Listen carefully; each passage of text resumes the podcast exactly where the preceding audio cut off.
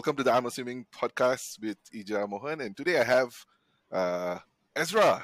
Uh, I guess uh, I'm quite excited to talk to you, Ezra.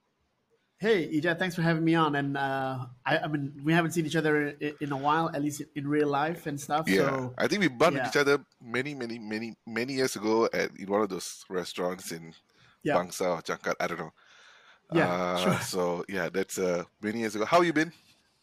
I've been good. Uh, I have like the date on the corner of my screen, and it's like November 20th, I guess, or it's in the November range. And I mean, it's unreal that we're already at this stage for 2020. And, and yeah, and I mean, it's been quite the year. Sure, i mean, for everyone. Uh, okay, la, I mean, 2020 has, you know, as, as I suppose living and growing up in Malaysia, um, I assume you grew up in Malaysia as well. I don't know. Yes, okay. yes, I did. Um, and Wawasan Doplo Doplo or Vision 2020 has been drilled into all our heads, right? And this is not the 2020 anybody would have imagined it to no. be, right? No, not at all. And I didn't even think that the guy who came out with Wawasan 2020, which was our PM, yeah. was going to eventually be. I mean, that even that was the even that was like a cool experience. I think. Yeah. And but I mean, I think just and not just for anybody who had the Wawasan mm. Duplo Duplo kind of idea, but it, it's just the whole I think Wawasan 2020 in my head came around time when Back to the Future 2 was being hmm. released. Mm. and you had like the, the, the, you had like the cool jackets and the tied up Nikes and the hoverboards, hoverboard, yeah. and you had these flying cars. And so actually everything that was being asked of me as what my imagination would be like for 2020 mm. With what was in that film was like, okay, cool. I mean, I mean, I'll, be, I'll be, the dates are yeah, yeah, a, little yeah. Bit, a little bit off for the, the film geeks out there, but like and I think what was really really interesting was that when 2020 came this year, there was that initial excitement and and sense of opportunity, mm. and then March comes in, and it's uh, it sets everybody back in, in real difficult. You know, I would uh, ways, yeah. I, I would I would do one further in the sense that. Um, do you remember the show on Discovery Channel called Beyond 2000? Yes, maybe. And you know, and, and think, this show was is, is supposed to be about all the amazing technologies that's in our future. La. It was called Beyond 2000 is because it's beyond the year 2000, right?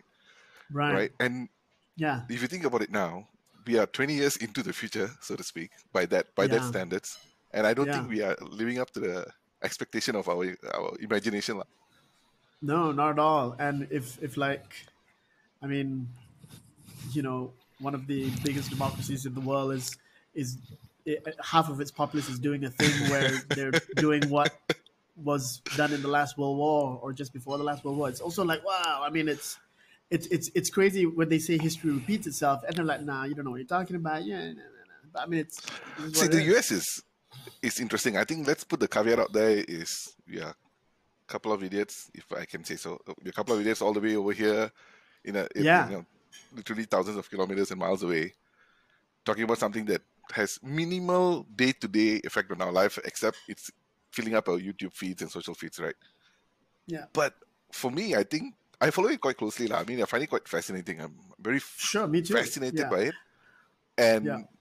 if I'm being a bit, uh, how do I say? If I'm being a bit cynical, it I feel this whole thing kind of just exposes the there's a there was a charade uh, of how the US kind of presented itself as, oh, we are democracy, we are going to liberate the world, we are the leader of the free world, right. and all that. Right. Yeah, yeah. And you realize it's just a very thin veil, right? It's a very thin veil. It just takes a Trump equivalent to come in and say, screw that. We don't care about the world. Yeah, but but but no, but I I, I would see it differently in the sense that I think you know, the past four years, I can't believe we're straight into American politics, but might as well.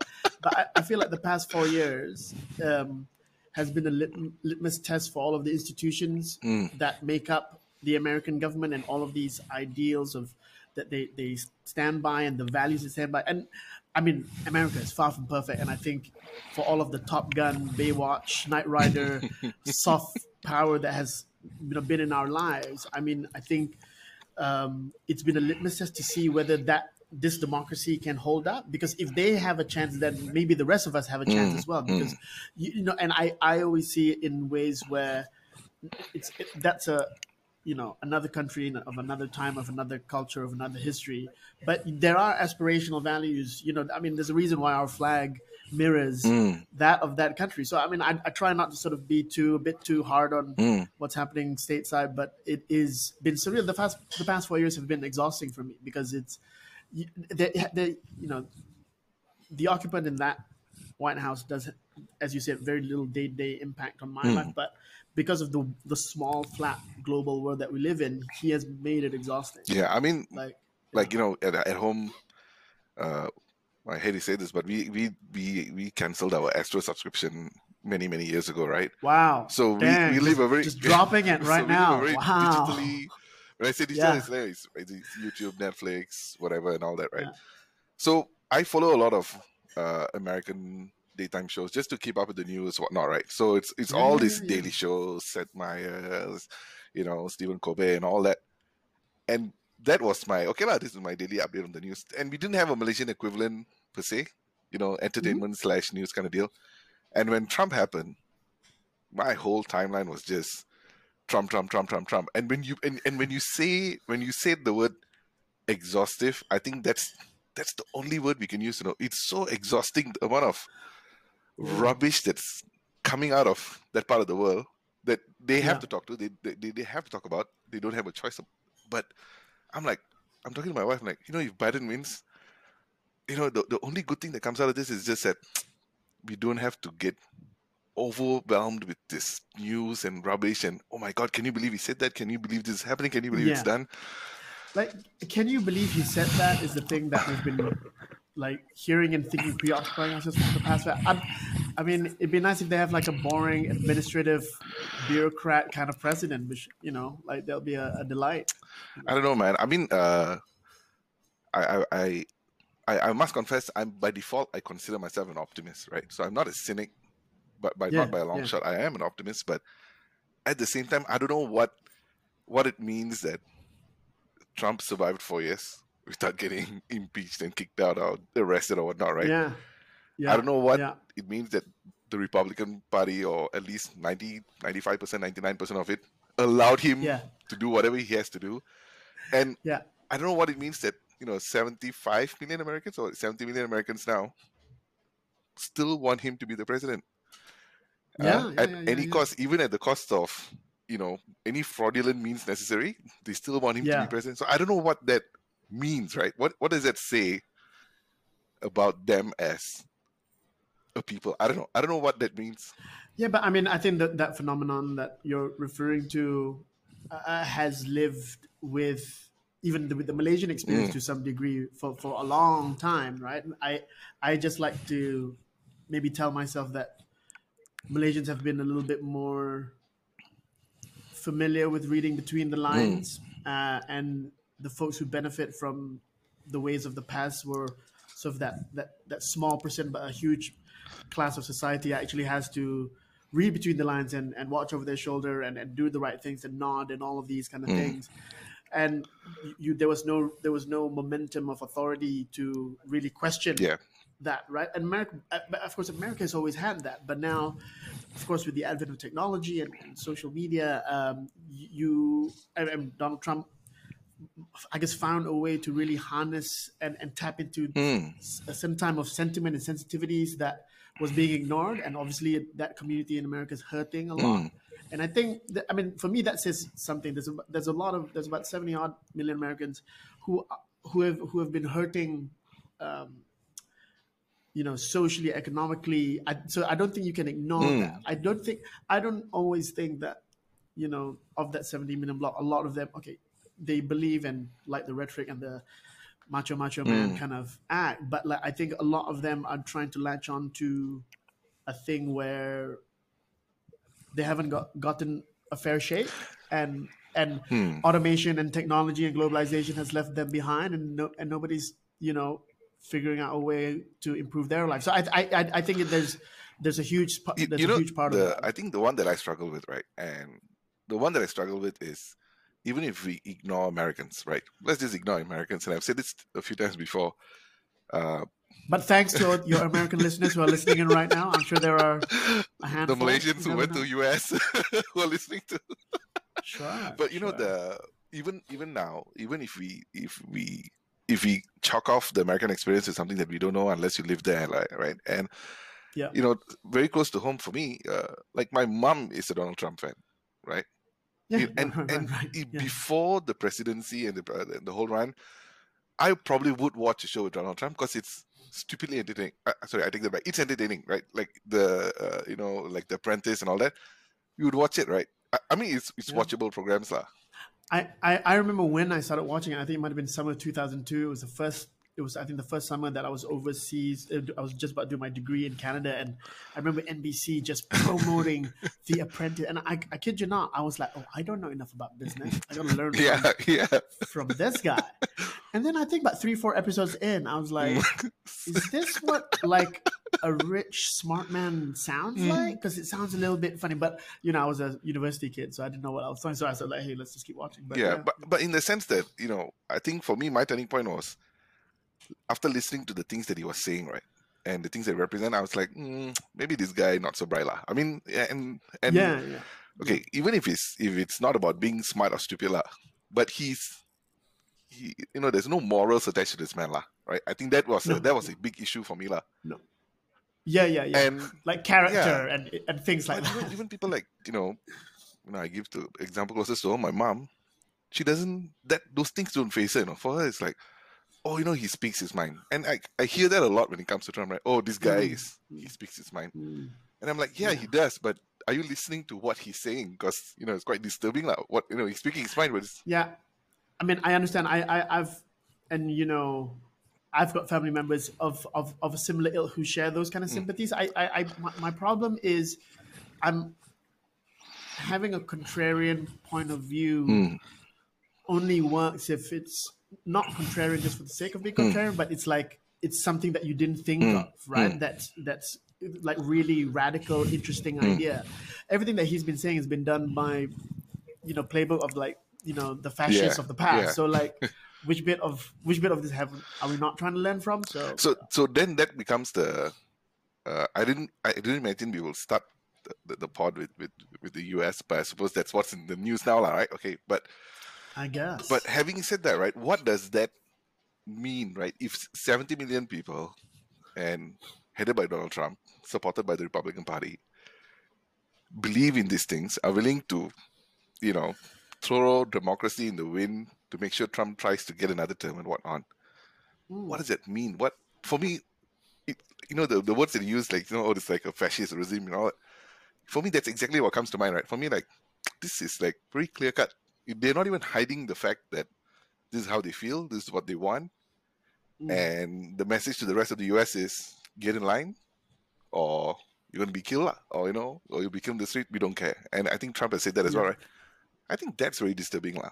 You know, for a country who Yeah. who who regularly invades other countries in the name of democracy, yeah, and you, and I, I see the, I see the irony of it. And and here's the thing. I think. Uh, man, they're they're in a they're in a peculiar test right now. So everything from what kicks off on January twentieth onwards, I, I think I think America is still not in the red red zone yet, as as, as dire as the past four Mm. years or these results. I still feel they're in the sort of the yellow into the red Okay. zone, and I still feel that there are um, switches and knobs to be turned and and levered so that like that sort of normalcy. But it's gonna take a Yeah. while, you know. Yeah, I- you know, it's gonna take a while. It, this, this entire thing has been building up for at least a decade now. So yeah, man. I mean, I, I do hope, as you said, January twentieth, there's actually a real change. Somebody else gets Yeah. inaugurated. yeah, look at look at this. Uh, Is this is, is this what your podcast is about? Just like you know, talking straight about American No, politics. What, I don't. But you know, you, how did we get here? dude, I keep telling, and, and I feel like a broken record uh, because I keep telling people I'm not interested in politics, right? But eventually, it, the, the conversation somehow gets. Uh, but you know, kudos to us. It's not local politics, like kudos. but but but believe it or not, Ijan, like I've I've been I've been doing a lot less of um, reading on politics as much as I used to be so immersed into it. And I think the even with the even with the American version, I think the only reason why you're keeping up, as you said, it's it's all around us in the news. But I think also um, I, I, I don't know. I think I mean I remember when I was in my twenties, man. You know, I, you know, I studied political science, and you know, I was into sort of understood, understanding local politics in Malaysia. But of course, I was studying overseas in, in Canada, and you learn all of these things. You know, you go to protests and you go to sort of rights march and all of that kind of stuff. And I look back and like, wow, that twenty three year old boy, mangat man, and like. Where is that guy? like, right? Where is that Yeah. guy right now? And and I, I kid you, not, I, I I often ask myself like, so how am I, how am I giving back? What what's my act of civil disobedience? Mm. What's the thing that I'm I'm trying to do? And I think you know, we all have our own respective Mm. ways, and I I'm hoping for my generation and the ones after me, it's not about retweeting stuff. It's Mm. about actually doing something Mm. and applying some sort of change. But and it's really really hard, especially in this world where everything belongs to the phone. Yeah. So um, I think maybe, um, and I still that's the question I'm still asking myself. What am I doing? What what what is my part? Mm. Right. Do you feel And- you feel and- there's there's an obligation? Do you feel there's an obligation on you to No, and not, it's not an obligation. It's it's I want to. Uh, because you know this is home, this is this is where my family is from, this is where my family's family is Mm. from. This is like multiple generations. I mean, these are where my, my dearest friends Okay. are. You know, and dude, I mean, y- you know, with the world the way it is right now, like you're like, do I? I mean, Mm. Malaysia came out really in in a, in a way in which the world revealed and Mm. represented itself during this COVID Mm. thing. You're like, for all intents and purposes, and there's a lot to be complaining about Yeah. about how things have been, been done here. But by and large, like, oh, man, we we this land has been lucky. Mm. You know, the, the, just over the centuries. I mean, it's got this it's got this little charm to it that keeps things on the and it's. It, it is paradise, but we it, it, it's, it's polluted by stuff along the way. No, but you know what No, I no, mean? Like, you're, uh, you're absolutely right in the sense that um, I I do feel that you know keeping the politics of it aside, lah, I do feel as a country we have done very well, right? As a as a country, I mean, reading about what's going on, even the U.S., UK, Italy, and all that, right? How the so-called first world nations, how they managed it versus how a small developing country like Malaysia, which they would refer to as a Mm. third world nation, how we handled it over here. And I think it's not so much. I, I, I don't think it's about the leaders making the right calls. Uh. I think it's about the people kind of like sure. communally agreeing to hey, for you know this is what's good for everybody lah. so we have to do these things instead of having a Yeah. individualistic no it's my right to go to the gym it's my right to go to the park it's my right to do this it's my right to that i know all this Yeah. sense of liberty and dumbness and Yeah. So in that sense i think we did very well. I mean in this not very well as a scorecard but very well as in i think our reaction was Yeah, uh, but but also just I mean on the on the people side of things, by and large, in this country, like the I don't know how you want to say it, like the the capital that we have with each other is quite it's quite strong. As much as you know, these politicians don't know what they're talking about because they're they're trying to sort of Hmm. Hmm. conquer and divide and get Hmm. votes. And I understand I understand the rhetoric that's your job, but like but from people to people about how people treat each other at the supermarket or how we how we greet each other at the hospital and care for each other, all Yeah. of that, like by and large, like we've got smart people, great people, hardworking people. And I think, you know, because Malaysians also have high standards. Also. yeah yeah yeah We we want we're, we're not happy at this. We, we wanna yeah what? If if London is at this, we want here.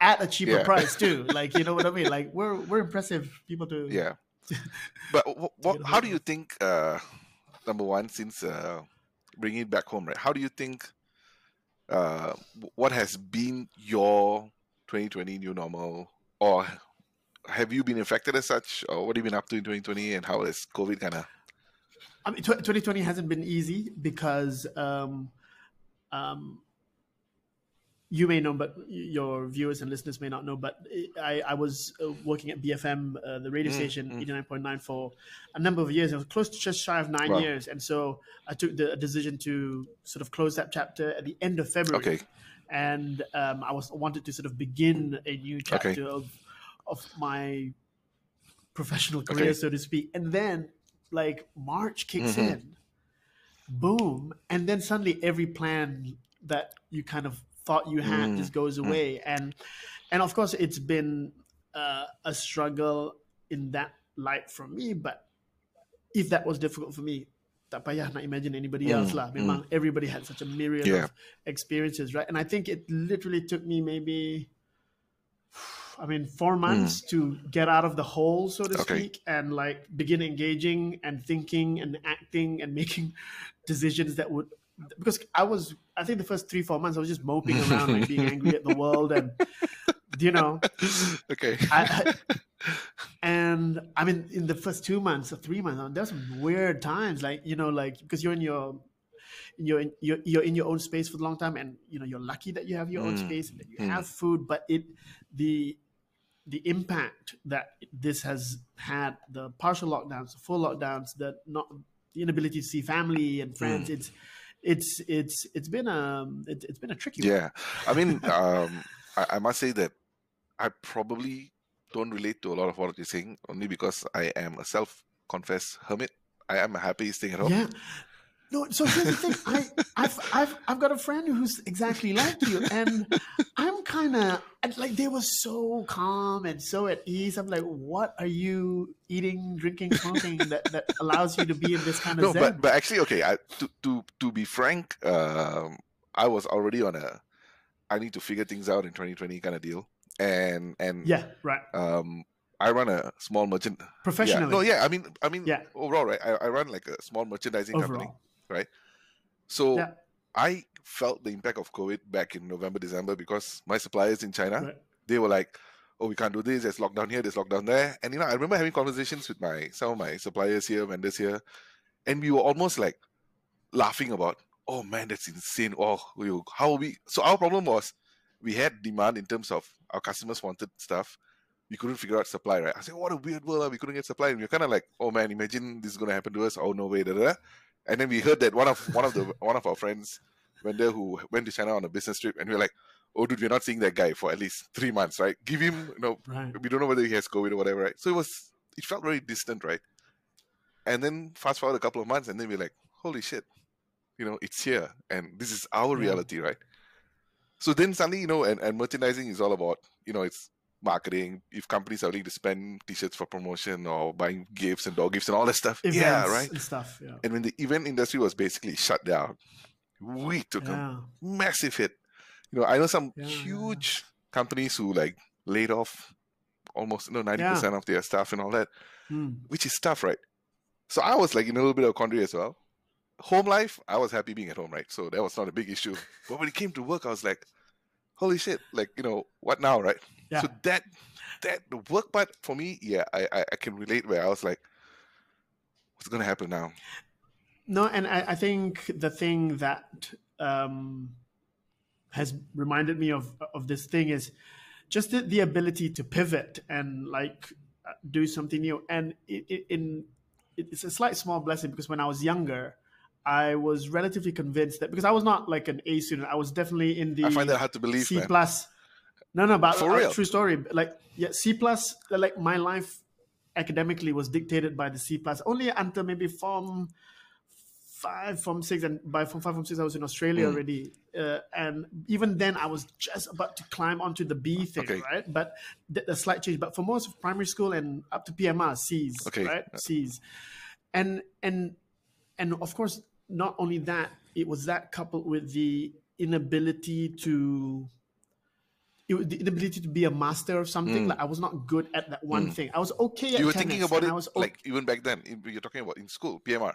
yeah, I, I I knew that I knew that in standard six and and form one because I said, oh, he's really good at math. He's really good Mm. at running. What am I good at? Like, and so my entire experience was, oh, I could do a little bit of Mm. everything, right? Like I was like a jack of all trades kind of thing, and that had that notion has carried with me for a long time. But now, what's been in some ways quite revealing to me is that I'm probably utilizing my jack of all trades now in this environment Hmm.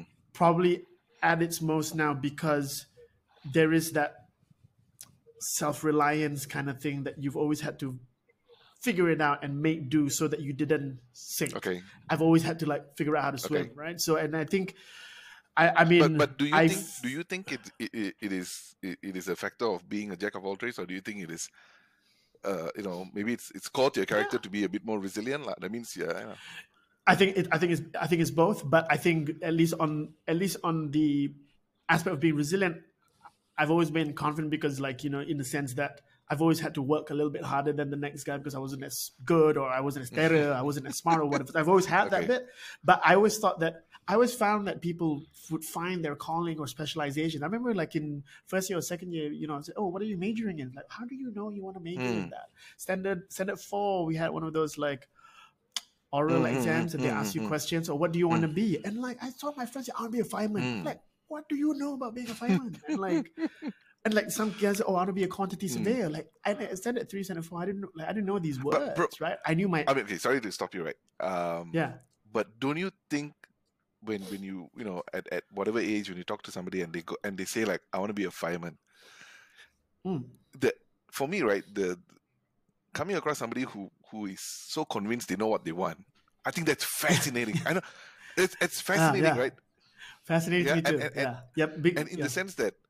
Uh, I know in, in a lot of ways, especially if you say fireman in Malaysia, is oh you're not going to make big bucks lah, right? Oh you're not going to you know you're not going to be drive, driving fancy cars or living in a big house and whatnot. But in a way, I, I don't even care about that, right? In the sense that if you know what's going to make you happy, Yeah, know? yeah, yeah. If if your jam is running into a building that's on fire, yeah, like who am I? yeah I mean that, to- that clarity, you right? know? For me, that is so freaking impressive, man. yeah, uh, yeah, you know? yeah. And and it and I, I I've met. I mean, I've got a lot of close friends who fit Hmm. that description. Like that that that's just who their being is. And I think there there's another category of folks which I think I belong to, which is like I think I'm kind of decent at this, and yeah, I think I can make money. Oh yeah, I'm actually happy at it. Like you're you're figuring it out Mm, as you go mm, along, kind of mm. thing. There's like a a cycle of momentum that really sort of gives you that clarity. Like it's not the You know, I would I would probably have, relate like- more to your view on on on, on Yeah. that. And if I could add on, I think for me, if, if I'm very bad at evaluating myself, lah. If you ask me to evaluate myself on anything, Uh, right? who is who is it? It- Yeah, There are a lot of little trumps around who think they're the give God gives the world, they're the right? best.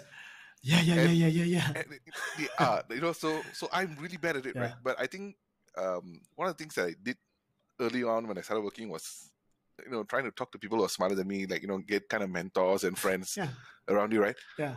And they will kind of tell you, hey, you know, you're kind of good at this thing. This is probably suitable. You probably should look at that. You're not very good at this, and you're not very good at this. Is very Mm. painful to hear. But you know, I've heard it. I've heard Very. it enough times to like, okay, like if I'm not good, I'm not Yeah. good, lah. That's fine, right? Same, same. and I think that's uh, uh, been a bit of blessing in my side in the sense that uh, not so much uh, my skill or my knowledge or whatnot, but kind of like having smarter people around me who kind of like yeah. help me guide me in a sense, right?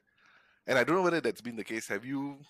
Do you believe in like mentorship Well, and be- stuff like that, or uh, let me get to, to to that but then could i just ask like do you know if you've felt that change on yourself now as a result of this awareness Yeah, I think uh, for me, I, I come from very humble beginnings, right? So my expectation of Yeah. the world was not a lot. So there people when I was people have come in, you know, when I was working, I used to run a restaurant, in my family, a small Indian restaurant, and then I had this idea of, oh, you know, I want to, I want to do something on the start a t-shirt company. It's like 11, 12 years ago. And I was Yeah, I starting and we were selling some t-shirts, and then somebody came along was a customer at the restaurant who just sat down and he was like, "Oh, you know, you should, you know, you should get some investment and do something with it." I'm like, "Get investment? What's that?" I mean, yeah, you can do a deck. What's a deck? I'm like, "What's a deck?" yeah You know, what's a, what's the business plan? No, what's a I don't even know what a business plan is, right? And then they're like, "Oh yeah, okay, I have a sample. I'll email it to you." And you know, so these Yeah. kind of people come and tell like, "Hey man, you could probably do something more, more." so so here's here so going back to your mentorship question right i always feel that that that exchange that you're just Mm. describing right there i feel like at least in my experience um you know growing up in middle class malaysia in the 80s and 90s you know like, i really felt i only came across Hmm. that outside of my more academic syllabus so to Hmm. speak i came across that far too late in Okay. life and i'm and i'm i've been playing catch Mm. up maybe for past 13 Mm. years to get better at you know understanding the opportunities and the areas in which you can contribute and you know bring value to things i i wish i had learned that much much earlier i wish i think maybe maybe that's what Kemahiran Hidup was trying to teach me but i didn't listen i if don't you know could go back know in time, right? I mean, uh, Yeah. no, dude. I mean, if if left, okay. Here's another controversial. Uh, I wouldn't say an idea, a thought process that I'll share with you, right? I have the thought process that that your peers will probably not help you grow, right? And I don't mean it in a Yeah. in a materialistic way, like oh, you, your peers must be rich to help you. I mean, in, in the sense that you know you are at a level. If your friends are with you at that level, we are all very comfortable where we are, right? So it's Yes, going to take yes. you interacting with people at a higher level for them to kind of like open you up to, Yeah. you know, hey, you can do this and you can do that and you can, and start help you connecting the dots moving Yeah. forward. Yeah. And that makes a big difference. I think that's the difference between like you know being like a jago kampong and you're like, oh yeah, I'm a terror hotshot Yeah. among all my friends, and then you and you realize like, oh shit, I actually have so much to grow. I got so many, so much to do, so much to grow, right? Yeah, it, it's the the analogy that I'm I sort of think about and refer to is, um, and I don't know how many tennis fans are out there, but when when you're a when you're an amateur shitty tennis hmm. player, where on once on one rally you're good and the next rally it's hmm. horrible and the next rally is hmm. great. What happens is that when you can hit the when somebody else better than you hits the ball hmm. back to you, somehow you hit the ball back hmm. better, and then they hit it back. But if you're playing with somebody who gives you a weird bouncy, hmm. non-bouncy ball, and then you end up hitting the ball out of this, it sort of repeats itself a little bit. And I'm with you on that, man. Like, and- and my only frustration has been that. Um, yeah, I mean, my ambition and my wanting to learn more. I mean, it, it might have only it kicked in a lot later than I would have preferred. I think I probably which was probably in my mid twenties when I, I I got my first. I started my first job. Job maybe like That's quite early, right? I mean, Um, okay, like mid twenties. Okay, you're not late, not late, Yeah. late. N- not not late, but I think so. I so I had I did odd jobs even when I was younger. Like nineteen, I was working in retail, like uh, in in Mega Mall and One Utama. I was selling baju. uh, I think women's women's Topshop and Okay. top. I was doing I thought you said women's I underwear. I, did- was like, whoa, okay. Well, kind Yeah, of yeah. like depending on which which shop, right? I would Topshop, top man, all that kind of stuff. But but so I was doing all things. I was selling Maxis 3G cards when they were first coming out. I was doing all of these things, and I really enjoyed it just because I wanted the experience. And but even in those experiences, which were terribly useful, the there was this other layer of like, oh, how do you run something to create value and then therefore generate income on a sustainable manner? Like, you, I was part of the I was part of the system. I was part of a hmm. cog, but I wanted to actually know more about the, hmm. the actual thing in hmm. itself. And I think by the time I started my publishing house in 2007, that's when you you you you learn by throwing yourself into the deep end. You make great mistakes. You learn from those mistakes. You make a little bit of money. You invest that money and all that kind of stuff. But I mean, it. Um, I'm still learning, and of course, this entire exercise right now of my my current project right now, which is uh, my podcast. I mean that there's so many things that I'm applying that I've learned for the past 13 years into this one, so that the the opportunity doesn't take so long. I'm hoping that you know I can accelerate the lessons and implement them. You know, when, when you when you talk to meaningful. um, when you talk to investors, right? So I, you know, I was a few years ago, I was raising some funds, talking to all investors and all that. So when you talk to like money guys about money, so they have a very cut and dry way of looking at things, right? So it is for us yeah. right now. We're having this very fluid. You know, this is how I feel. I hope you know. I hope and I feel. But you know, investment guys are not so much like that, right? But you know, but No, there's wisdom no. in that sense that you know when I talk to some of them and and you know they they think that oh uh, serial entrepreneurs entrepreneurs who have failed before is a good thing right my my knee-jerk uh, reaction would be guys who have failed is bad oh i failed so many times Yes, i'd rather not share my yes, yes. failures you know right Yeah, yeah, yeah, yeah. i don't yeah, have yeah. successes to show these guys right but when you talk to you know investors who who understand more than just the numbers right so the, the way you see it is exactly how you say right in the sense that uh, you know you probably have learned a lot in your first venture or second venture or whatnot and you're probably not going to repeat the same mistake lah. and betting on somebody like Yeah. you is probably you're going to have a you know a shorter runway towards success as opposed to somebody who's going to make all those mistakes because they're doing it for the first time Yeah, but yeah. that wisdom of you know failure is not you know it's not the end it's you know helps you kind of build towards the future yeah. you know that knowledge doesn't come easy i mean and it's not obvious. No, it doesn't. and it's not obvious you know that's the scary part and it's not obvious but also then you need to actually do a process that allows you to reflect take down and implement again because sometimes you know you meet people who say oh you know i've had 20 mm. years experience mm. noted and i'm not gonna i'm not i'm not gonna mm. not on mm. that but like if you're still doing mm. the same thing you did 20 years ago mm. as the primary thing surely like you're just repeating yourself so i'm trying to be conscious of that myself I, I i don't want to tell a, a young person or a young intern saying oh you know who's been in this industry for however many years. It means jack all. For me, it's kind of like a football match. I, I don't I don't know football you say this like you, are only as good as your last right. match. Mm-hmm. and I don't think business has a longer sort of um, time frame to evaluate performance. Mm. But but I think you need to know what exactly it is that you're you're improving on. Taking note of that is tough because then you got to think about it, feel it. No, man, I'll give you a, a tough one, right? Um, uh, one of my one of the startups that I that I founded I was not doing so well. So it kind of looked like uh, you know this all this money that we raised was going to the toilet lah.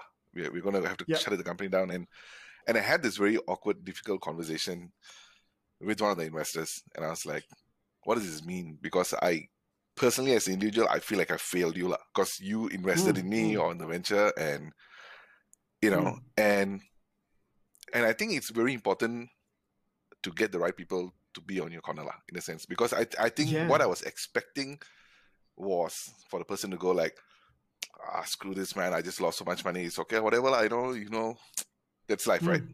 That that's the, the the filtered, no profanity version of what I was expecting, right? Mm. And what I actually got was uh, this individual asking me, so what did you learn? Right? What what has the last couple of years meant to you, right? Hmm. And what do you learn? And I was able to articulate, you know, you know, if I were to do it again, I wouldn't have done this, and I wouldn't have done that. I wouldn't have done it like hmm. this. I think I, this how I would have done it differently. Did it, and this was kind of like, kind of like, you know, summarizing a long list of excuses, lah, in a sense. But you know, kind of like, sure. uh, you know, saying this is what I learned. And for them, their response was, okay, lah, so this is me paying your tuition fees, lah, for you to learn, yeah. right? This is yeah yeah, it's okay. Dude, it's and... a bet. You know, I, I, and yes, I lost money, but it's a bet. I knew going in I could lose money, right? So, and I think, yeah, yeah, yeah. Uh, but the, I think I think the key part here is also, if if, if I may, it, I think it's them seeing something in you that you can't see mm, mm. in yourself yet, and so they were already they had already accounted mm, for what you described to mm, them. Mm. So I've had many people of that um, in my life. So uh, you were asking before about the the mentor thing. I mean, I'm a big believer in that because um, you know, I'm, I'm very very lucky because my parents did me good. They did me and my hmm. siblings good. They, you know, they get the A on, on the parent scale. Well done, mom and dad. But but outside of that that that that pocket, uh, you in the real world, whether it's friends or friends' parents or teachers or or business mentors or whatever, like these kind of um, relationships are really really important. But you you when you're a teen, late teens, early twenties, you sort of don't appreciate mm. it until much much later, mm. right? And um, yeah, so I mean, I've been I've been lucky. I've I've, I've still I still try and keep in touch. And and when they enter into your life, uh, when they the way they do, you don't realize like just how unique and specific that interaction mm. is between you and yourself because you guys have different yeah. roles you guys have different yeah. but you click on something and might be just your mutual interest mm. in uh, fishing mm. or, or, whatever but in just through that they want to share what they know and they you want to share what you have so i think it's i'm a big believer in that but you know the uh, there's no but but i think my, my when i when i share these type of stories to to some some of my friends or even relatives right they don't relate right yeah, and, yeah, and, yeah, and yeah.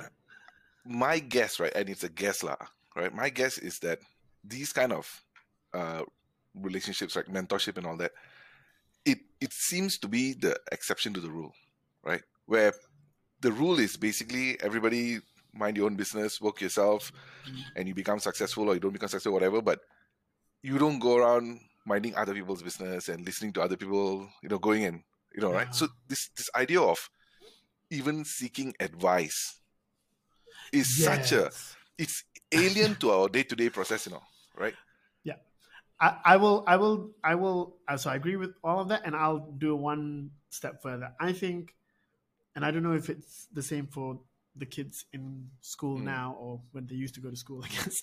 Like just even actually the notion of raising your Mm, hand in mm, class and mm, asking yes. a question. I mean, I think I did that for the first time, and again, I, Mm. I didn't do it at all when I was uh, from standard one to form three in Malaysia, uh, and from four to form six in Australia. I saw in form four all of these like Australian confident kids like asking, raising their hands, asking the most stupid questions, but they like they were really Mm. confident, and I saw that. I saw that when I was fourteen or fifteen or whatever, and then I said, I want to do that too. And I want to raise my hand and ask a question. Two years later, I asked a question. but dude, It took me so long just to like work up the courage because I was like trained. No, don't ask. The was there a turning point? Was there something that pushed you, you know, in that after the two years, something that made you ask a question, or was it a gradual? it, no, it was a gradual thing because like it, it, it felt I think as towards the end by form six and then of course into the early uni years, it was this point of like they are already there trying to help you because it's a difficult and complex thing that we're absorbing. And if I don't ask the question, Mm. then rugi me like shame on me lah. I mean, it's it's it's Your it's, loss. it's, it's, it's literally Hmm. my loss. It's like going to a buffet and saying, "I'll just have the napkin." Like, There's a whole buffet. But why? Why is that? Right? Like even you know, I went through the the Malaysian education system, uh, primary, secondary, and you're absolutely right in the sense that there's there's so much shame. You know, I mean, there's there's so much shame in. in Yeah. I mean, it's not that And it's not in and- putting up your hand or in getting it wrong. There's so much shame in like what? Because if you are hundred percent sure you are and right, doing anything. if hundred percent you are right, and you know the teacher's gonna like celebrate and you know pop champagne for you, you'd be happily doing that. But there's Yeah, so much shame in yeah. what if it's wrong? What if I am Yeah. not right? Where did this come from, dude? Like, where was it indoctrinated in us Yeah, I don't know. I mean, I I think I don't know. I, I that's a great question, and I I feel like, and you know, kids are not kids are not the kindest people sometimes. Yeah, I don't know. Like they look cute and mm-hmm. cuddly, but like you know, they're capable of some horrific stuff and the injury mm. that they do to another child Yes, emotionally. yes, so, yes. so, and I think, and I don't know where that came from, but sometimes a lot of it's just built in your head too. And when you're a Mm. young kid that doesn't have confidence or you don't have the space and opportunity or the the ability to communicate something, then it all you, and a lot of it is just that inability to communicate because, uh, you know, the rote learning stuff Mm. was you know remember you know remember your times tables Yeah. and remember these answers and all that like it didn't really move anything up Mm. here it was just like a storage Yeah. space and like a hard drive and i think once the the learning process for me changed where i was actually having to Mm. use my own thoughts and ideas and assessments and then express an opinion or a thought Mm.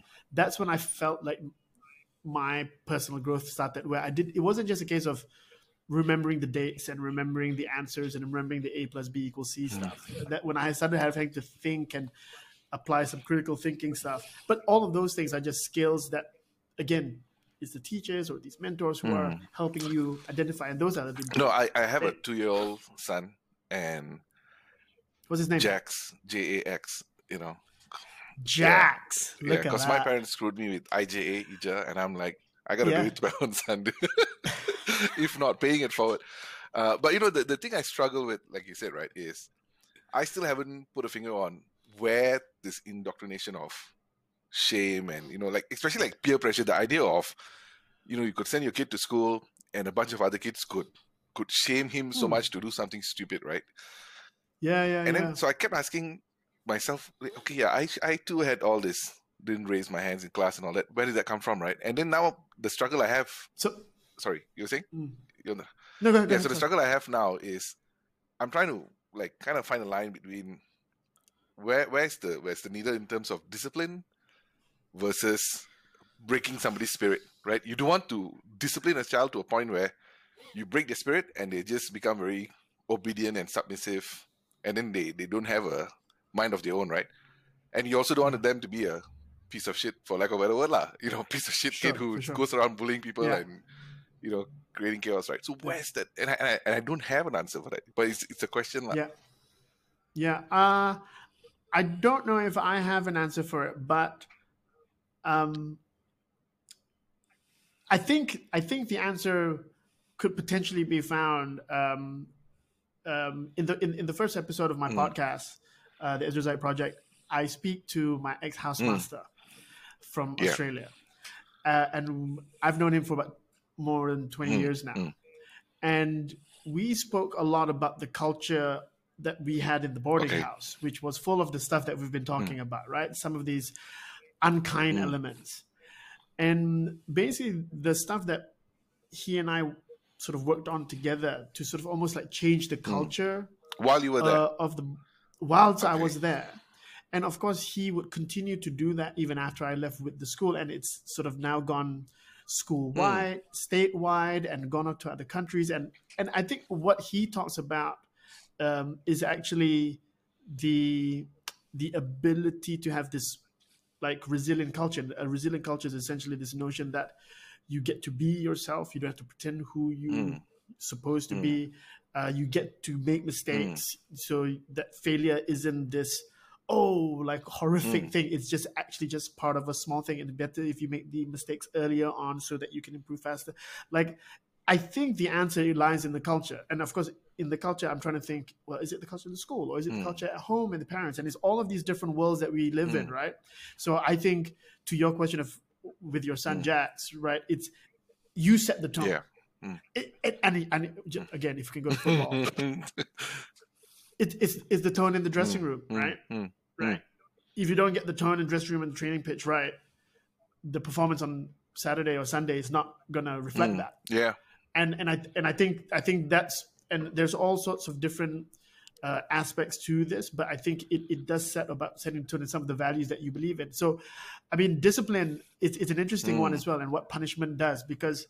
Um, uh, from the conversation that I had with my housemaster on the podcast, you know what he, what he says is that punishment, I think, uh, almost entrenches behavior. It doesn't change behavior as Mm. well. So even your true the true north of why you're implementing Mm. something, one must realize as to what actually the effects are. Because I remember what it was like to, you know, get hit on the knuckles in class, stand in the Mm. classroom chair, and like you know all of the, all of this stuff. And I wonder, or would I have done it differently if I was running that classroom? And I probably Mm. would.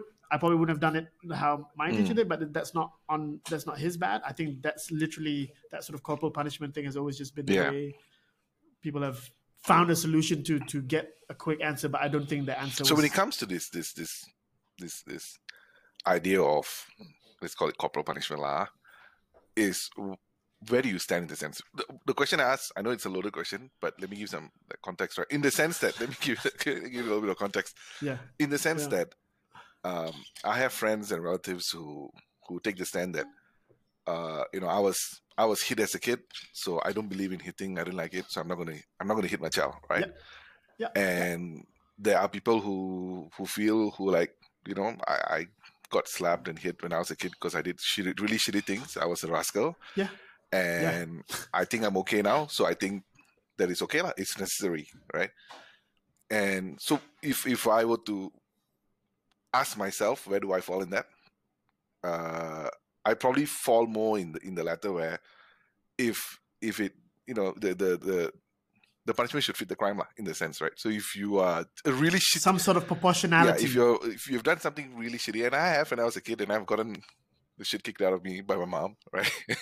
yeah, right. And uh, you know, I, I laugh when I say that because my mom's like half my size, right? So it is, it's, you Yeah, have to see yeah, this yeah, little yeah. lady torturing this this monster, this this giant, Mm. and so in, in that sense that I I find I find the idea of saying anything definitively is a problem lah. Like saying I will never hit my kid, or saying I must hit my kid, right? I think both statements are. I feel it shouldn't be there. There shouldn't be a definitive. This is how I feel, no matter what. There should be a little bit of uh, understanding and proportionality. So, yeah, for sure, for sure. I and and I think um, I. You know, easy for me to talk because I'm not a parent yet.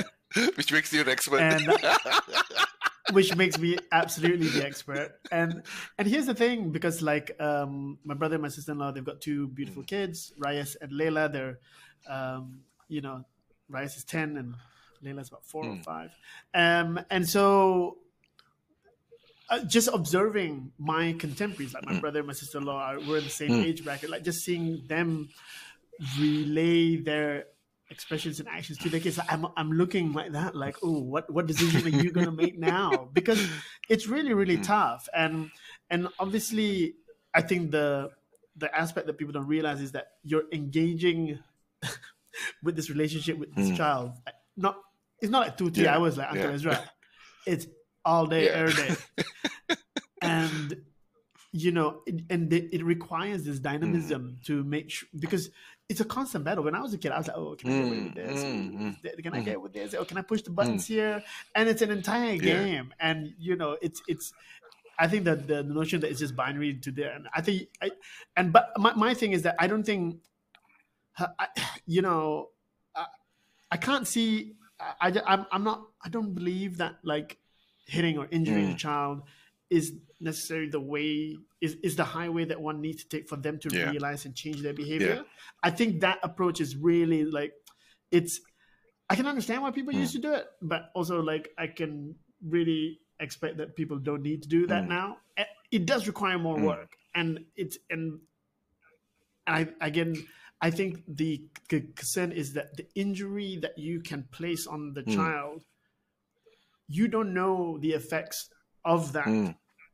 Action until years years later the fear that you're you're carrying Mm. the scars and and i'm not trying to sort of suggest that everyone's a snowflake or, or whatever like but it's you just don't know as as the person who's making that call you just don't know Mm. No, I, I, I then- agree with you on yeah. that, and I think some of the the the more well researched friends of mine who who take the time to read and do the research, I think the biggest fear they have is this this this you know this unintended consequences of of, Yeah, of yeah, hitting yeah. a kid, right?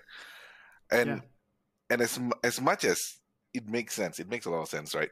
Um, I I have a rule when it comes to uh, dealing with my son, uh, but also in general dealing with people, right? And my, Sure. my general rule is uh, not out of anger, not out of frustration, right? Right? It's basically even if you're having a, a nuclear sized fight with your wife or your girlfriend or whatnot, you know, Mm, not to the point of, you know, don't take action uh, in the point of anger, lah. Not out of anger, right? You- yeah in the Yeah, heat of so- moment yeah and I, I'm, you know, I'm a big guy, right? So I hold this to heart because I've dated some people who, who think it's okay to like lose their shit and suddenly start throwing things at me, and I'm like, I could end you right now. What are you doing? Like, what are you doing? Like, Yeah. that's, and I'm literally saying those words to them. oh, What is the thought process in Mm. your mind that you think you can behave Mm. this way, right? So, so Yeah. when I apply that, even like to my son, is disciplining is very clear. Don't do it because you're angry. Because if you're doing it because you're angry, that's just, you know, that's just Yeah. bad, lah. And I think that is, and I think I think it's what's also interesting is that you know as you're trying to sort of convey this to Mm. Jax, is because you know he probably carries and shares the same sort of instinct and values that you Mm. already have already. So sometimes I feel like you can communicate like in this much more like direct instinctual tone rather than sort of the prescribed textbook kind of channel. I think you can use the values of mm, that, mm. but you already know that kid because Yeah. he's, your- he's your DNA, No, the, right? the, so I think like, for me, the, the, the other side of the coin, right, when we say unintended consequences, right, I worry what's the unintended consequences of not sufficiently disciplining your kid or instilling discipline into your kid, lah, right? And and in, Yeah. in, in the sense that you know, my view is that the world is a harsh place, lah, right? You Yeah, you go yeah, and screw up in the world. Nobody's going to be holding your hand and wiping away your tears, and that's not going to happen you break the law, you're probably going to end up in jail, right? Or worse, Yeah. you know, somebody else might hurt you because you are hurting them, right? And at what point does this realization come that, hey, you can't just do whatever you want and get away with it? And and Yeah. and I feel that as as much as I witness parents and kids, parents, smart parents who kind of sit down, negotiate, explain, articulate very clearly to the kids why you want to do X and why, why you should do this, why you shouldn't do that, right? But at the, but at the Mm. end of the day, it's a kid, right? So a kid, there's only so much a kid can observe and, and absorb, right? Mm, I don't know. I don't. I don't know. I, I I feel like I think kids can absorb a lot. I think we. I think there is a general.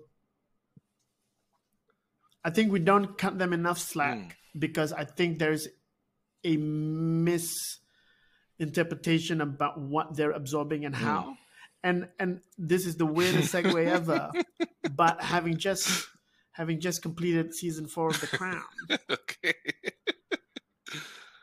you know, Liz, Lilibet. I mean, she, great queen, but like you can clearly see the impacts uh, and and the struggles that she's had in terms of her relationship with her Mm. children, and and it's because of the the model or the structure that she was Mm. raised in. You know, sort of stiff upper lip duty and all that Mm. kind of stuff. But I, I don't know. I, I I feel like they can they can handle a lot more than they think, and this is in good and Mm, positive mm, mm. ways. And I think it's and and what's the worst? I guess I would. What's the worst that that can happen? Like too much information spills out. Ah, I mean, you know what I mean. I feel like they.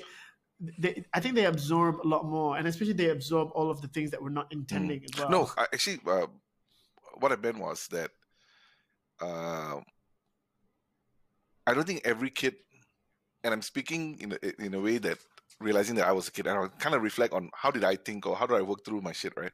yeah, yeah, As yeah, kid. And yeah. and I feel that not every kid has feelings and empathy as a priority, right? Sure, You sure. know, and and especially yeah. boys like boys are easily shittier than girls like right in the sense that we just want to do We're yeah, just yeah dummies. and, and we just Yeah, want to yeah. do we don't care about the consequences and stuff like that and to a certain degree when that kind of mindset goes out into the world and I when I see things and when you hear like really horrendous things of you know when it comes to stuff like rape and you know and, and stuff like you know you know robbing people and you hurting people and all that and it comes to mind that where does this type of indi- and I'm not saying these individuals are not disciplined. I'm not even saying that. I, we don't know, right? But I'm just saying that, Yeah. that there's a mindset that they feel they can get away by doing these things, right? And Yeah, yeah, yeah. and how do we instill that you got to give a shit about other people and you don't just you know you can't just live the life the way you want to live it without in, in you know Yeah, but but but I think you know I don't think, and I you know you know this of course as you being the parent and me being the, The non-parent, the expert, which is it's it's not just the the things that you're saying and the Mm. things that they, but they they monkey see monkey Yeah. do right like and like you know in the sense that like we follow the actions and the Mm. intent of what's happening around us so that they have that lived experience Mm. right and as a result like that's the thing that i think they absorb the most and i, I you know i think i think a lot about this especially because you know i owe i owe a lot so much to my parents and i know how very very lucky Mm. i am because i know how many people don't even have the the the stability and the structure that Mm. i have and then when they come out on top in those kind of situations i'm always so amazed because i don't think i would have come out as lucky if i was if those re- positions were Mm. reversed so it's it's it is unreal about how much like that impact yeah no I, I, will. I will i will do you i will throw a spanner into the works of our discussion right in the sense that uh you know the, the fact remains that uh, you know if you read Malcolm Gladwell, Gladwell's uh, David versus Goliath, right, and Yeah. he's essentially saying that if you give your child a good childhood, the chances of them being uh, super successful is very low, right? And they, and he sees, Yes. uh, you know, it's it's a direct proportion to the amount of suffering you endure as a kid.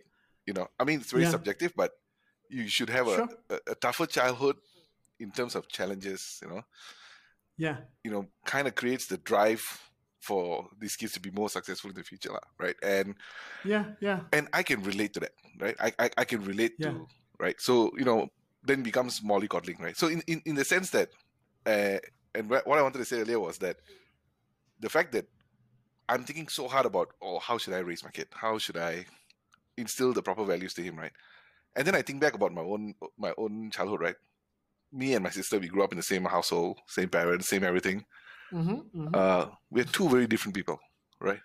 Right. sure. So then I asked myself, you know, do we really have all that much say?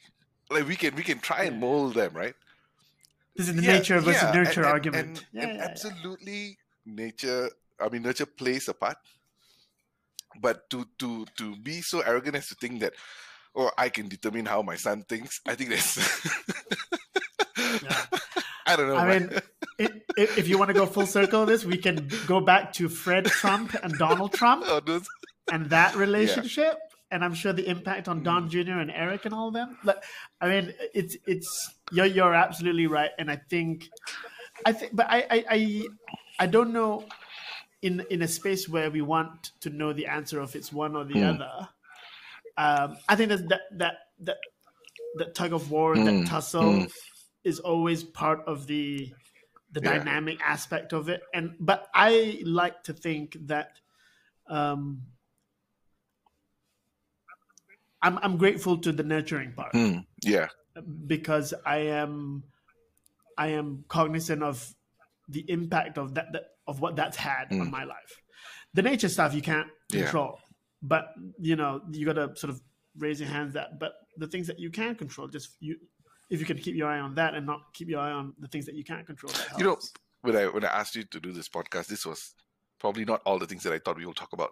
Not, not Trump. what what did you think? We I actually wanted about? to talk to you about about like the heydays of that effing show, dude. I that was one of the favorite shows out there, and and I swear to God, and even uh, uh, a buddy of mine, I have to give a shout out. Shout out to Byron, a buddy of mine. He works in the Abu Dhabi. Byron. Byron, yeah, shout out.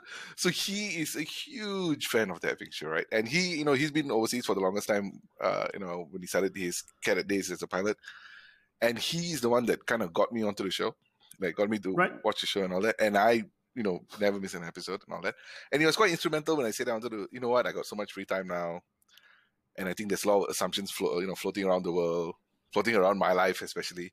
And I want to do a podcast just having this kind of open, frank conversations with people with no real Yeah. topic, just kind of getting to know, like, you know, maybe somebody watches this Sure. and gets to know Ija a little bit better and Ezra a little bit better, Sure. right? And he was one of those people, like, I just mentioned it to him, right? And he's like, he's doing research. Oh, I think you should do it like that. This podcast should do it. And he's suddenly giving me feedback on the the, the formatting, how I should do it. da, da, da. Yeah. And so he kind of was a big driving fact, uh, driving factor to get me to push me to start the podcast, right? Good. Good. good. and and in that sense uh that's why i'm like yeah this guy he you're probably definitely most definitely the favorite guest i've had on for him for sure right because he Oh, reviews well- every time i have a guest he gives me a review afterwards Byron, I hope this is turning out the way you think it was. So I, I you know, and and no, but but it, you're right. I think similarly, um, you know, especially during MCO, and you know, I, I saw a lot of people doing stuff, Hmm.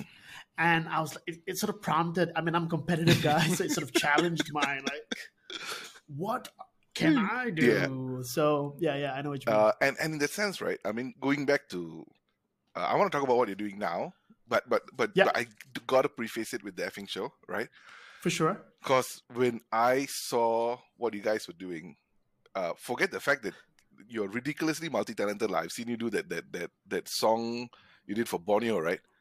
Uh, Yeah, and yeah, that was like Malaysia yeah, Day, yeah, Malaysia that- and. I was like, dude, this guy can sing as well. Like, come on, give me a break, right? And Mm, hardly, but okay. okay, not pop star lah, but I mean entertainment lah. I was entertained, right? Uh, bathroom singer. And so how how how did that show actually come about? How did that effing show actually even start? Um, basically, um, my um, my dear friend, former partner Hardesh Mm. Singh, he um, you know had, sort of a small um, studio. I say studio, two bedrooms, and he and um, sort of uh, arts theater practitioner. Director producer mark Teh, they, they were producing this other online show called uh, the fairly current show Okay. and that was hosted by the current Lembah Pantai MP Fahmi Mm. Fadzil. So they had this show in this room, right? And I had, was bringing my dad um, to to be featured on this program, and so I was just accompanying them because I Mm. kind of like they were we were all the same age and stuff. So I accompanied my dad there, and I think uh, maybe a couple of weeks after that. Um, at the time, I was just doing book publishing. So, a couple of weeks after that, I think Mark and Hardesh brought me out to drinks and just asked me if I wanted to have my own show. And I was like, what does that even mean? Because I mean, I didn't do anything of the sort at the time. So, um, Mark, I remember the sentence that he said. He says, like, I don't know, Ezra, but maybe just to make, to have a chance at making this country a little bit better, we need more bespectacled Melayus talking to the camera. and like just the way he phrased Hmm. that Hmm. sentence appealed to my ego and my ambition at the same time. And then, you know, because I I was still coming to terms about what you could do on the internet, what you Mm. couldn't do on the Yeah. internet, and so like, so I asked Hardesh, can, can I just do anything? And it was like, it's the internet, man. It's like we'll see like wh- wh- where the line gets drawn. so, and and then after that, you know, we started doing pilots, and we brought different people together, and a lot of collaborators, and a lot of people uh, who I still work with today. And you know, it, it I think at the time it was just the internet was was even more exciting because video was kicking Mm, in, mm. and this was YouTube wasn't. I guess maybe I guess it was around, but I guess maybe the ability to upload on YouTube wasn't that Mm. straightforward in 2010, 2009. Also our bandwidth, lah. You know, if our, Our yeah. bandwidth was Yeah. horrible and all that, so we had to bring in our own web. uh, We had to make our own web player so that it could play these like Mm. yucky That was a pop files. TV. Uh, poptv.net Yeah, that's right and so then so we made one episode and then like you know apart from my mom i think everyone's other moms maybe watched it um and a hundred episodes later after maybe a period of three years or so um we had a great time and and Hardesh and I spoke about like you know we, we it was something that we committed ourselves to do on the weekends and it was like we were just trying something out. It was a lot of fun. I met amazing people. I worked with amazing people. We managed to, I, I and, and you know the the core part of it is is that the fact that so many people resonated with it is is like a real Yeah. bonus. But for me at the time, it was really trying to.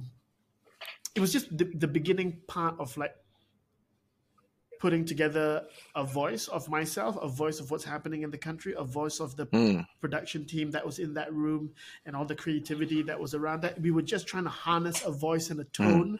I was in my mid, I was in my mid twenties, I guess, and and and and of course, in your mid twenties, mid to late twenties, your your thoughts are very like clear and mm. like you you want to say Yeah. it and yell it and like harness it and crystallize it. And and I think in that sense, I got very lucky because I had this amazing team around me that was we were bouncing off each other so that we could come up with a skit, come up with a song, come up with a joke, uh, come up with some social commentary, come up with some satire that would get us in trouble. We'll, we'll we would check it with the Mm. lawyer, and the lawyer said, "Yeah, you could get in trouble, but you know we'll see what Mm. happens." And and we had a great time. Yeah, many many police reports after as well. So and um, you know you would meet the uh, we would meet the people that we we would make fun of these politicians and stuff and you know I- I remember one prominent politician saying yeah yeah yeah we watched the bit that you made fun of me with the, the whole family and that that I mean for me it felt it feels nice because they understood the intent of the Yeah. joke it's it's and we put a lot of effort into making sure that we were making fun we were making fun of something we knew what the target Mm. was and uh, I was very precious about the notion of what comedy Mm. is because um, it's it's it's knowing to punch up rather than punch Mm. down and and and when you're doing these kind of things you can get a little bit sloppy because you want the Mm. laughs you want the you want the mm, you want the you want the big views but i was i really enjoyed the episodes that um that was just a little bit random there was one episode with like a talking tomato and like you know like that that appeals to me a lot of people like the episode where like you know we're we're making fun of a former prime minister or making fun of uh, an interview that somebody did on Al Jazeera or something. But you know, I mean, it had a lot of different things, and it was a lot of yeah. I mean, uh, I mean, correct me if I'm wrong, but you know, it it feels like when when that effing show was on, and and it feels it was the days before views and clicks. Was it? Yep. That's right. and and and you know to a certain degree i think everything since like now whenever anybody says i'm starting a show i'm doing something right it is all about views clicks monetization how can i commercialize it blah blah blah right Yeah. and and even for something so silly like like you know starting a simple podcast like this i say yeah i just want to talk to people on a podcast and you know even the you know your best meaning friends they go like oh how are you going to monetize it how many views do you think you can get how many clicks you get? Sure, sure. and my response to all of them has always been let me just do this and see whether it's good because if it's shit i don't want to monetize shit right You're you're, you're absolutely right, and I and I, I share the same view. And it, it's it's funny because as a result of making that effing show, um, you know, that was actually when me and Hardesh started our our digital media Mm. company, Pop Digital, which created all of these other verticals and brands and stuff. But that effing show in itself didn't make money. Mm.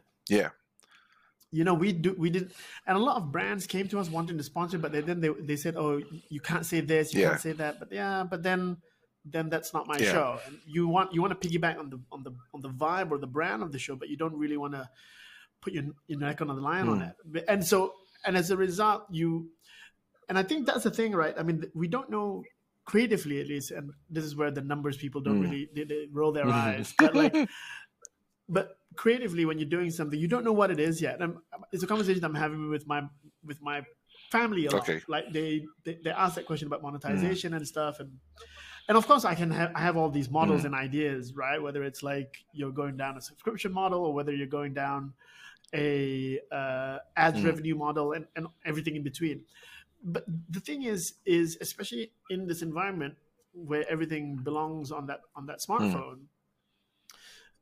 everybody gets the opportunity right now to create their own hmm. niche to really explore what it is that they're actually doing and producing. Hmm. And i can tell you that when i launched the trailer of the Ezra Zaid project recently three weeks Mhm. ago the moment i launched the trailer immediately and with all the feedback i was getting immediately I felt this huge sense of relief that actually episode one is changing a lot in my head. Mm. Episode two, episode four, oh, that's going to change now because you don't really know what you have Mm. yet until that that sort of bell curve settles Mm. down a little bit more.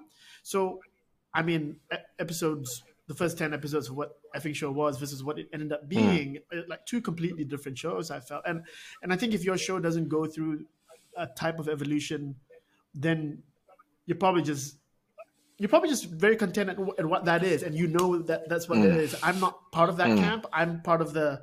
I don't know if this is working. Mm. No. I, I think it's funny this because I think uh, to to the unfamiliar, I mean, there's no familiarity to this; it's all new. But to to somebody who is not familiar to the idea of creating something new, right? When you when you, even when you say something to, you know, even if you're starting a business, starting a company, or, you know, starting a show, they don't they cannot compute how you make money. Ah, don't make money. Ah, Yeah. then how? Ah, They- they- that's it. Yeah. When you say oh, you don't make money or you hope to make money, No. and then zzz, they they like, what are you doing? And then the worst part is, and then the worst part is they go, they, they ask those questions, and then the next question go, yeah, but Joe Rogan made like a hundred million, right? So is that are you gonna make a hundred million? dude you know this is the sad this is the saddest part right like uh, like you know uh like joe rogan is probably the best example of uh the structure of a podcast that i would like to do in the sense that it's Sure. open right? We don't there's no structure Yeah, to yeah. it there's there's no topics that i want to discuss per se. It's just a conversation. But i don't i try my level best not to say it because when you say it suddenly the expectation is oh oh sure. then how you monetizing this? Who's your sponsor? And then they, they kind of lose the idea of no dude we there's an example of a format but Yeah, yeah. And but also the thing is like Joe Joe was doing this when like those webcams were really ugly too. dude you could So, hardly like, see their face yeah, yeah. So Joe's been Joe's been doing it a long Yeah. time, and I'm I mean you know a lot of people may agree and disagree with his content and the guests he gets on, but I think he's he's a dynamic interviewer, and so and I think the thing that he's brought to the table in so so the thing that I've been sort of sort of wrestling with, and it's a conversation that I've had with many people in the media industry because I worked there for quite a bit, and it's it's actually the the the authority being democratized to the individual creator Mm. now, rather than it being held by these institutions of of the gatekeepers of Yeah. what you and I used to grow up with in the 80s and 90s and, and by and large maybe a little bit of 2000s. And so, I, and I think that opportunity it's such it's still the wild wild west right Mm. now about how it's going to turn out. My instinct is I'm a little bit optimistic because I think there's so many different subcultures and different pockets that people want to directly find resonance and relatability Yeah. to, and they will be willing to spend what they feel is necessary if they gain value out Mm. of that. So the notion of the how much you make money and the quantity and the numbers and the clicks, I, I with all due respect to all of those folks who know this a lot more than I do, I, I, I feel like I think it's the the deep dive Mm. is the quality of of of what people are getting in, in this sort of I guess sharing. yeah i mean if, if you uh right before you talk about your, your current show right i think that the what i can see from what you're mentioning right now right is the fact that and this is a throwback to comment at first about astro you know a lot of people would say Astro is expensive, right? Or oh, Astro 150 for TV shows, blah blah, and all that. But now, if if you kind of look at yourself as, oh, I have Spotify, I have Netflix, and I'm going to have Disney Plus, and now HBO home, blah blah blah, and suddenly you see like, oh, Astro quite cheap, huh? Actually, Astro, a hundred bucks, you get a lot of content, huh? And now you're paying for like Yeah, almost yeah, yeah. individual channels, Sure. Sure. and and you realize that that you know, in this way, what you're saying about deep diving into a vertical is if you are really invested in in Disney and the content that they produce, and probably like stuff like Yeah. Mandalorian and all that, a lot of us are probably drawn to that. Then you choose to give your money here, lah, instead of Yeah, eh, and and and and you you don't decide maybe to give Spotify that Yeah. month just because maybe you're done listening to music for a bit. I I mean it's it the, the options for the the consumer is like it's a lot Yeah. right now and it's too much and and I think the challenge for the likes of you and me is how do you create a signal yeah. so that you people know, I, can I, I actually and- feel that it, it, it hopefully, and I hope, and I hope this is where it's heading, or not, it's just going to be too expensive for us. I hope it comes to a point where we pay for time, right? For example, you know, if you're paying a, a dollar an hour, which is too much, Yeah. right? Okay, to say a dollar an hour, that means 24 $24 a day potentially, right? So every time you watch something or listen to something, whether it's Spotify or Disney, you only pay for the time that you watch it, right? So you can, so suddenly I feel like, oh, you know, I actually want to watch something on HBO. And while I'm watching HBO, this is like, I, I'm it's like the it's like the prepaid model. but actually, that seems to be the most real. When I say realistic, in my head, realistic lah, ah, because this is not a concept Yeah. out there in the world. Because Yeah. or else it just becomes too expensive for a consumer, right? Yeah, For as a consumer, it's, everything is too expensive. If you want everything, unless you're a pirating and watching. but but here's the thing you you don't actually want everything you want the access to everything but you're not you don't actually want everything Mm. yeah, I, I hear you. I I, hear do- you. do you know what I I, hear mean you. But the problem is, you go like. Disney, I don't want Disney. And he's like, oh, the Mandalorian is only on Disney. I was like, oh shit, I need Disney, right? And then it's like, and they're smart, right? They just need one anchor show on each of these, these services. now, now Spotify has got Joe Rogan, and you know, Yeah. come December, he's not going to be on YouTube, right? So the question Yeah. becomes, oh shit, yeah I like Joe Rogan, I don't like ads, and I don't want to listen to Yeah. stupid ads on Spotify. I'm probably going to give money to Spotify. yeah yeah yeah, so yeah. it's a and it's true i mean the, and and what i've also come to know notice about my consumption habits is that i think like it's interesting because i'm trying to cut down on my youtube watching mm. because i think i the number of Mm. hours i'm clocking in there is mm, fantastic for right? YouTube, yeah. a bit too much. And for Netflix, uh, or, or at least listening to Spotify and stuff, I'm, I'm doing a you know the the odd binge every now and then. But it's really funny. I realize that at least with the work that I'm trying to do now with this podcast and the Ezra Zaid project, it's it's I need to reduce the hours on like Mm. consumption because it's distracting. Mm. It's like feeding Mm. into this like on most days I'd really love to throw away my Yeah. phone. You know I what I mean? you, man. because it's it's a it's the it's the most horrible device in the whole world, and it, it it's it. I mean, they made these things so that you get addicted to the Mm. scroll. You know what I mean? So Do you, have you watched the I'm Social I- Dilemma? I mean, yeah, yeah. I I mean, I, I, I've, I've, I've read a book um, that sort of deals with Yeah. that same thing, and I mean, I think maybe about a year and a bit ago, I sort of started Yeah. rearranging the icons on my phone. I've sort of tried to have a plan as to, you know, if I could do this a podcast without having social. to do social Mm. media, I would, I would do it in a heartbeat. Uh, it's- you it's- feel like you want I- to, I'm- right? I think even when I would for 2020, I think I've been on the only post I made on in 2020 this whole year yeah, is introducing my Yeah. podcast on Facebook.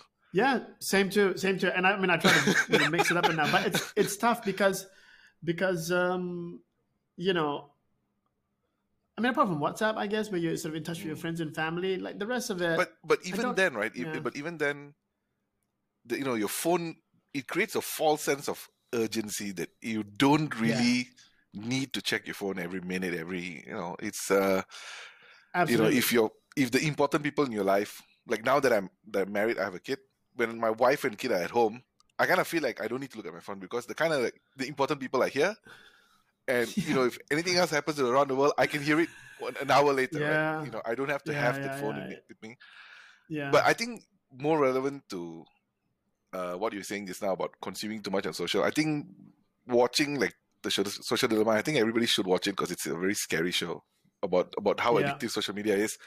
The one big Yeah. takeaway, which Yeah. I'm practicing actively now, is that don't uh, is choose your content.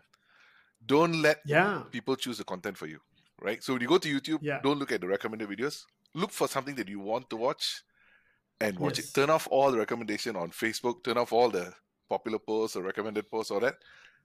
Yeah. Start this idea of choosing your Well, content.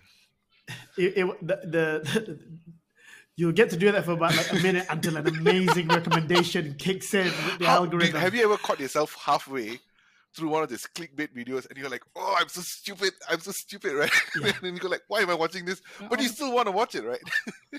all the time. I mean, I love going into like a JFK conspiracy rabbit hole every six months. Oh man. No, okay, sorry. I, I know we've, we've been dragging on quite long, but uh I, I actually listened to the start of your current podcast, uh the Ezra Zaid project. Thanks, buddy. And and I, I didn't know what to expect at first. I, I don't know you know, was I expecting uh, a, a comeback or resurgence of the effing show? you know? Yeah. Um Yeah. and and my show is called I'm assuming, so I will present to you my assumptions first, right? And sure, you prove me go wrong, for right? it. and it, it Yeah. feels it feels like it's you mentioned storytelling it feels like storytelling but in a very structured i would say very structured and loose way in a way that you have a point that you want to deliver and Sure. so the the narrative is not so fluid you kind of have an end goal that you want to get to and you want to like present the story so it feels like a, a, a summary of a book almost right you Okay. i mean I, that's Okay. how i kind of feel it yeah. Okay. what what how do you see it or, or what was your intention behind it Yeah. So, um, let, let me see. I, so, what you know, when people ask me what is the podcast about, it's it's me trying to um, shine a light on unique stories and anecdotes of individuals who've overcome um, a sense of adversity and and and they're very interested in discovery and and basically a lot of these things are hidden in plain Mm. sight and so it's sort of the podcast is to sort of reveal those conversations a little bit um, and and to be honest um, as i'm doing these podcasts and producing it i know because i i, I spend a lot of time Mm. editing it Mm. so that when you're eating this 20 minute podcast into your Mm. ears it's 20 minutes that I've worked a lot, really hard to Mm. give you the thing that I can. And and I wish I could do what you're Mm. doing, which is, you know, just having this free flow conversation and stuff. which no one listens to. Um, Nobody's got the time. no, no. People listen to it. People listen to it. But but the, but here's the thing, right? It's it's not whether it's in of either format, right? It's actually for me, uh, the way I'm doing it is basically it's the one that makes me feel most the most excited about how I'm presenting this thing to you. Um, a lot of people will find a lot of insights, a lot of interesting uh, learnings and stuff. Uh, I I do the ingredients that I have: good conversation, music, um, you know, a certain a certain level of production value. These are the things that matters to me, and it doesn't matter so much that my voice is there most It's of the time. purely audio, is it? Yeah, purely Okay. audio, and I I do have thoughts and ideas about for it to be Mhm. video because you know it's going to be Yeah. video and stuff. But I don't. I'm still trying to determine The format. what yeah. the in, what the intent is Mhm. because if it's just me uploading it on YouTube, Mhm. I mean, great. But like that's not. I, I want to sort of have value to the visual format. So yeah, No, I understand. I think uh, given your your uh, experience in media for all these years, I Yeah. think you would have definitely a much higher standard of, of production value. yeah. Well, but, but, but here's the thing. But but here's the thing. Like I mean, like I think it, it's that's like a safety blanket for Mm. me because, um, I, I you know when when you're when you're making anything, I think I noticed that even with Mm. cooking with- during MCO, I started cooking a lot more. But even just the way I Mm. prepped. Everything's like okay, it's all correct, it's all correct. And I wasn't very loose Mm, with like mm. the cooking, but now as I'm doing it more, I'm getting loose, and it's similar to the Okay. podcast. So what you're listening to, episode one with John Henry, um, is a very, in my opinion, sort of very well produced um, 20 minute audio experience. Uh, I'm hoping to make it more dynamic over you know the next few episodes where the sounds that you're hearing don't just belong to a living Mm. room, but belongs to the actual worlds of where these people reside. So and and and in the sense of the type of guests that you that you have on, right? Uh, yeah. Do you have you know then your next ten guests planned? Do you know who they are? Or Um, I do. Yeah. I, I mean, I, I have a wish list of, of, of, of, of people and stories, and some of them are more attainable than others. and and and sorry, Um, not to, not to cut you off, but because it it mm, again, I feel that it is almost uh, the stories it almost has a personal involvement to it. So does this mean that all these people are people that these stories are something that you personally have some kind of relation to, or is this stories no, you have heard? no. No, I, I, it's. I mean, the, the first one uh, is is my housemaster, and it's, and it's not an episode about my relationship. You know, when you said when you said you call him Hendo, right? Hendo or something. I was like, Yeah, is this the yeah. Indonesian guy or? you know, I still yeah, yeah, yeah, yeah, yeah, yeah, yeah, Okay. yeah, yeah. And and I think the key thing for me on this entire thing is is basically, um, because over the years on radio, I've interviewed a lot of interesting people, and I think sometimes the, you know, I'm trying to get better as an interviewer Okay. as well, and it, it's really which is, you listening as an interviewer is the hardest mm. thing to do. And that's where if you do if i do my job right i get to extract very different textures and mm. tones and and bites that really add to the overall thing. And it is it is primarily the, the people who i'm interested in are primarily people that i either look up to or interested in but there are also people who are like hidden in in the shadows a little bit as well like the ones who don't get I mean, I, there's going to be an episode um, about a particular refugee who really sort of had made his mark Hmm. here in in Malaysia, and um, he he you know he's been responsible for some of these great buildings in, in Wow. the city and stuff, and so he, he sort of explores his relationship with the world that he left and the world that this is, and actually the world that he was trying to um, uh, head to as a result of his um, statelessness, I guess, so to Mm. speak. So, yeah. So I mean, there, there's it's it's it's my, I- you know it's hard to say this with a straight face, but I I'm trying to I'm trying to tell myself that the show isn't about the who, uh, it's about the why and the Mm. how. So um, that's kind of like what the Ezra Zaid project is. You know, if I were uh, if I were about, yeah. to make an observation, and and I, I'm I'm not trying to, uh, you know, blow smoke up your whatever, right? sure, Uh, but sure, the the my my intuition, the the feeling that I got when I was listening to it at first, at least the intro, right? It took me to the intro for, uh, you know, Dave Chappelle's special.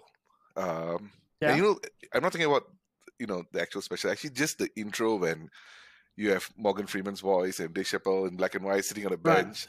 Where he's kind of introducing, you know, what he's thinking about, and then you hear music and you hear, you know, right, that is the feel that I get. Not so much about Dave Chappelle Ah. doing the stand up. That's not what I'm talking about, right? I'm actually talking about the Yeah. intro of being immersive. And now when you're telling about trying to have, you know, you know, making people feel like they're in an atmosphere, that means, you know, having that ambiance as well. That's the feel that I kind of Yeah, I mean, get. Yeah, yeah, and if if you got that kind of feel, then uh, job job done. so, and and here's the tough thing because you know in this world where everything's very very Mm, visual, mm. uh, this is not for Mm. everyone. And I knew this going in, and in my ideal Mm. circumstance, I love everybody everybody who listens to the show. I want them to listen with Yeah. their headphones and not listen through their Yeah. phone and all that kind of stuff. But people consume things very very Hmm. differently, and at the moment, you know, you you try your best to to put the the your intent and your creativity into the thing, and so. Yeah, I uh, some some of these conversations obviously go on for a couple of hours and three hours and stuff, but you know, I released sort of a first episode, but I also released like a bonus episode that that has more tactical and informative Mhm. bites, and then the main episode uh, is essentially the storytelling uh, episode. So each week I release like a storytelling episode and And how long does it episode. take you realistically to edit something? Too long. Edit something? Like, Too long? like what do you say? A few days? No, Well, You know, because when I started this, I, I, I don't want to I don't want to give an answer because I'm still embarrassed by the timeline. So okay, like, okay. Let me it's ask not- you a different question, right? Uh, uh, Yeah. Do you have people helping you through the edit I have- process? Or? I have um, I have a producer who I've worked with for a long time that listens to the rushes or listens to the raw tape, and then we have a conversation about what we think has come out out of the tape, and then you identify good Mhm. tape, and then you have a discussion about what do you want to do with that good tape and how you how do you actually. And there's a lot of fat around Mm. interviews, as you know, and what you want to do is you want to cook the the Mm. good tape to the point where it really doesn't just resonate with yourself. It resonates with the intent of the interviewee but also it can resonate with an audience that might not be so familiar with this world so there's a lot of like decorating and setting up and i mean it's it's, it's the thing that i like to do but it's not for everyone. And um, if people find the space to for about 20 odd minutes 20 30 minutes to listen to it yeah i'm, I'm hoping that people will resonate. You know the, you know when I started the podcast, the first few episodes were purely audio. Uh, it Yeah. probably took me a day, half a day to kind of edit because I'm just editing editing out maybe uh, awkward silences or the ums ahs where you know because Yeah, yeah, audio ums and ahs on audio is very irritating lah. On video you're very forgiving Very. because you kind of see them and, and you kind of forgive it, but on audio it's it's and it doesn't take me so long, right? And then credit again to Byron, who's shout out again, is he was like, dude, you got to be on YouTube because you know he's like discovery algorithm. You know, I'm, I'm people are not going to discover you on Spotify. Nobody's going on Spotify looking for your show. Da, da, da. So he was like, you know, you don't even have to do video. You know, you can just like you know put your audio on a, like a screen grab, and that's it. It's, it's static, but the audio is there. yeah But people Yeah, need to discover yeah. blah blah blah, right? And I was like, oh, actually, I have videos because I recorded. I have a webcam on and just record all the. He's like, dude, you gotta, you gotta do it, you gotta do it. And so it was, you know, him who kind of like pushed me to do it. And again, falling back on mentors and all that. You know, a, a close one that I always talk to. I say I was doing. this, He's like, yeah, I think you should do a video. Yeah, No, and I was like, you know, why I don't. I, I've always felt that this idea of video and you know doing a show or whatnot is you know for uh, people who are visually appealing, lah, right?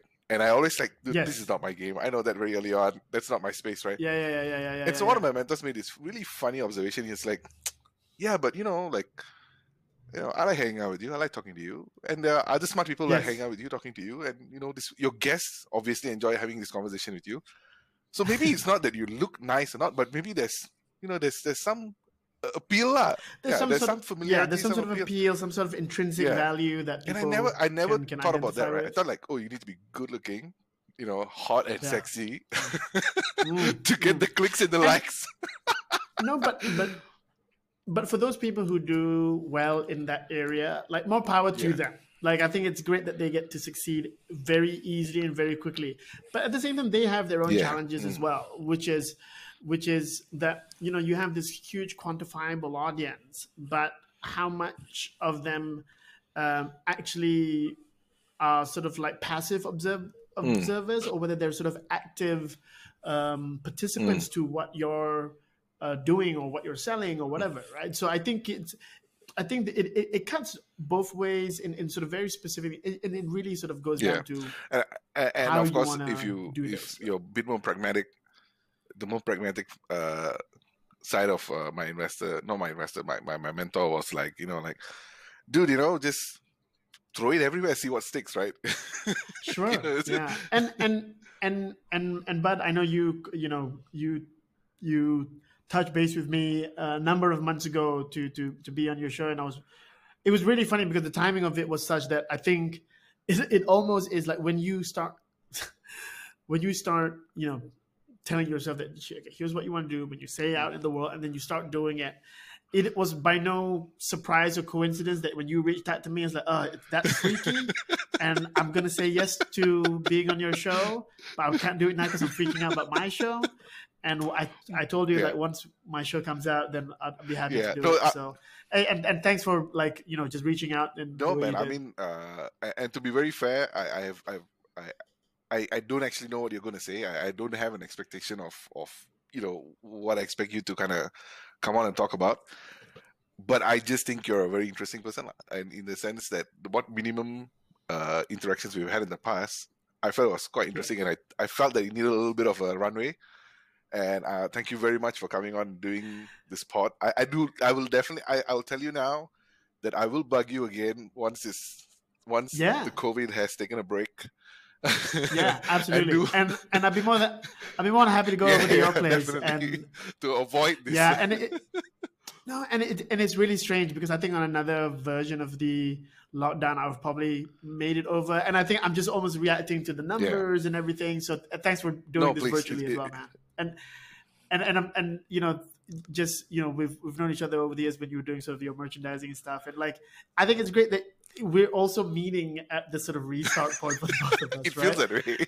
it's it's hilarious because it's like I don't know, it's my third career or yeah, whatever. um, it is, you actually, know, yes. so- I mean, yeah. this is a beautiful way to to end the pod. I do feel as difficult as 2020 has been uh, for many people. I think you know if the people you love are, are healthy, and Yeah. if you're around, or you know, I think you just have to count our graces and you know pick up and, and For try sure. to kind of pivot or start something new, and don't just you know. Uh, you know, wawasan doplo doplo lah. And it could still be a new beginning. Yeah, yeah, yeah, it might not be what the old man thought of. Yeah, and uh, you know, like I think I think I think the opportunity. I, I you know I'm like anybody else. Like when once January first, 2021 kicks in, I'd I'd like to reimagine that it's a clean slate. However, I, I don't know if uh, COVID 19 subscribes to the Gregorian calendar, and um, it might be like this for a Oh. little bit. But I think just trying to keep things one day at a time and, and keep Yeah. things dynamic, and hopefully people stay safe. Yeah, safe. man. I mean, thanks so much for doing this. We we will speak again Hey, uh, on the new normal after the new normal after we recover from this new normal. Ezra, thanks again, man. All right. that's good, buddy.